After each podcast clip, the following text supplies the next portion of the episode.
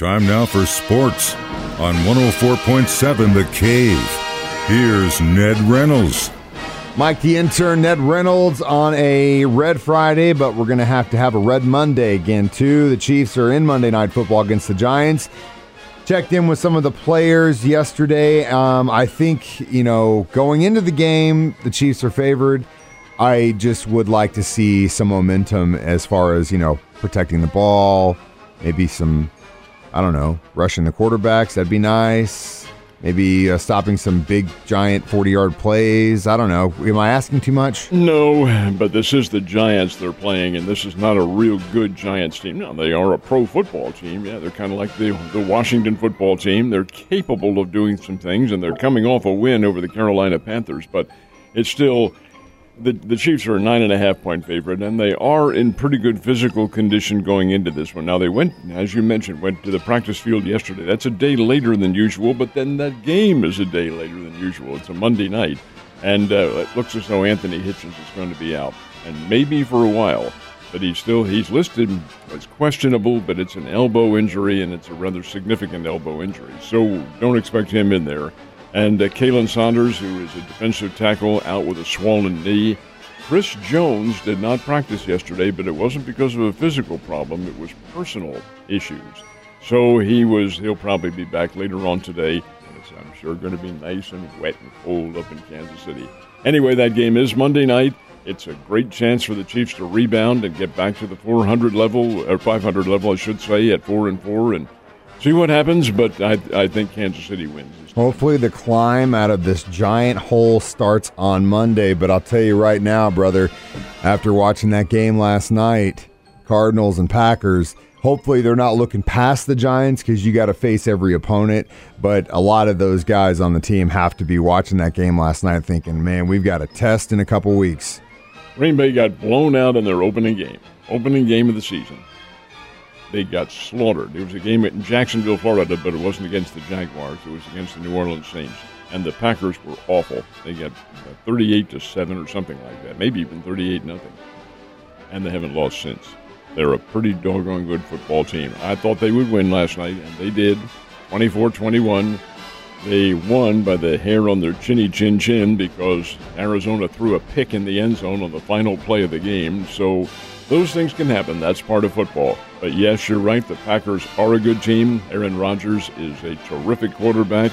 If the Chiefs' defensive backfield is still in shambles the way it has been recently, he'll pick them apart. But let's see if there's not some improvement on Monday night. I would love to see that. Um, let's just talk about that Thursday night game real quick. Um, the question I had was Are the Arizona Cardinals the real deal?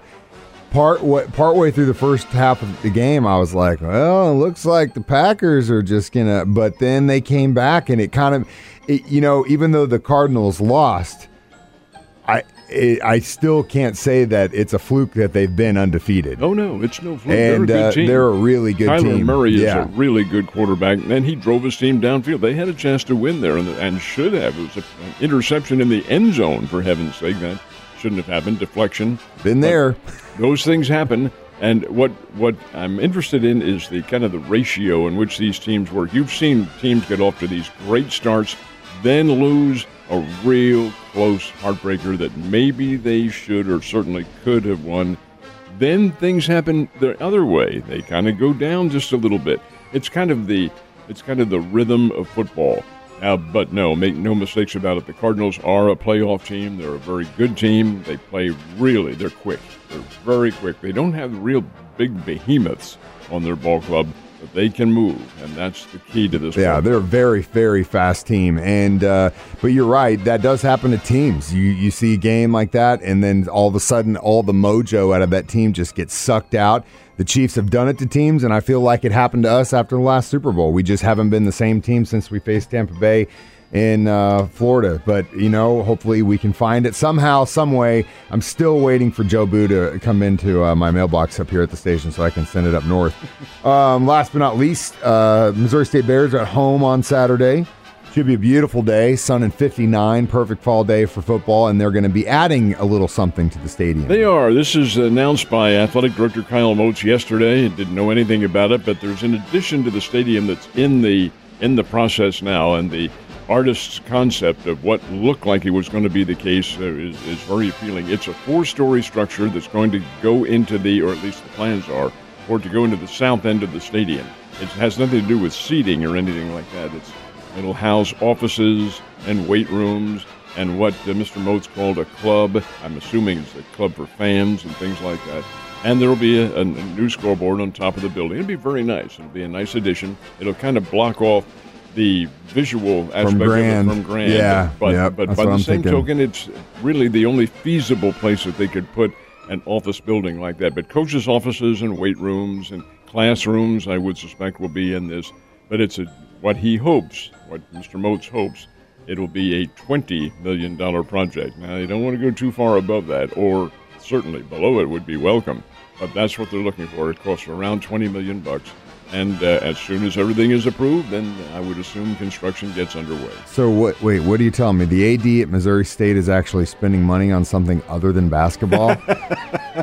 what the hell is going on? Now, now, now. Ah, Ned. All right. Well, hey, you give them some wins, you give them a reason, and at least they're getting something out of it because it's definitely long overdue. So last hour we mentioned the addition, the football stadium at Missouri State, which is going to be awesome. It kind of sucks I can't cheat and look at some of the game over when I'm standing on the other side of Grand anymore. But uh, hey, it looks it's it's building up to be a what will look like an actual like real deal football stadium, which is cool.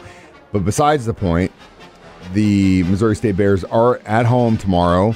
And as we mentioned uh, a couple weeks ago, the remainder of the season is crucial. I mean, if they have any chance of postseason, they definitely have to win and win and win. win out. I don't think there's any question about it. And the team they're playing tomorrow, North Dakota, has really had kind of a disappointing fall in the spring when they played, and hopefully we'll never see another spring season again. But in the spring, this is the team that knocked the Bears out of the playoffs. But in that four month period, they lost some players, and the Bears did not. The Bears have added to their team.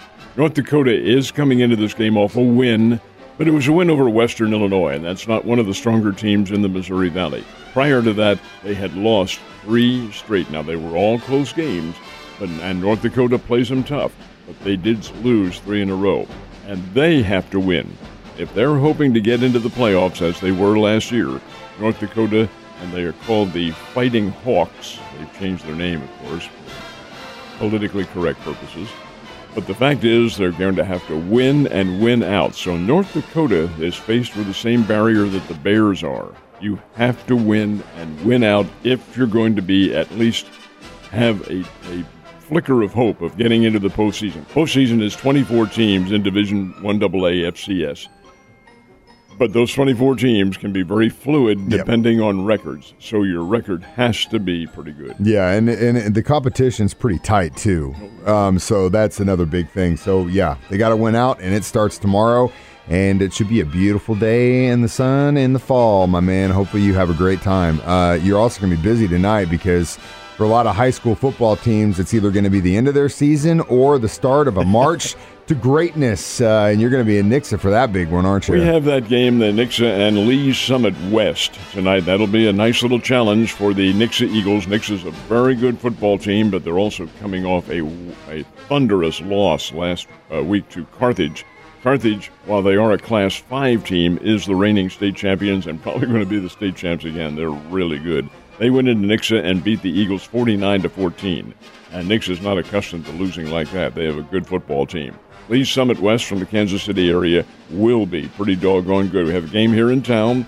Waynesville comes in to play Glendale. Parkview goes to Republic. Central's up at Camdenton. Ozark and Kickapoo both play teams up in the Kansas City area, but all the teams are playing. This is game number 10 on the schedule, and that's the first of the district games. It is also the first of win and go on, lose and go home. This is the really critical part of the season. There really is, and hopefully our local boys can uh, do what they got to do and get that dub tonight. Good luck to everyone that's playing. Last but not least, the World Series goes from H Town to A Town. it kicks off tonight in Hotlanta, and first pitch a little after seven. Where'd they hit the dart this time? Uh, uh, well, it'll be nine after seven. They're going to. That's nine after seven Central Time. It's nine after eight in Atlanta.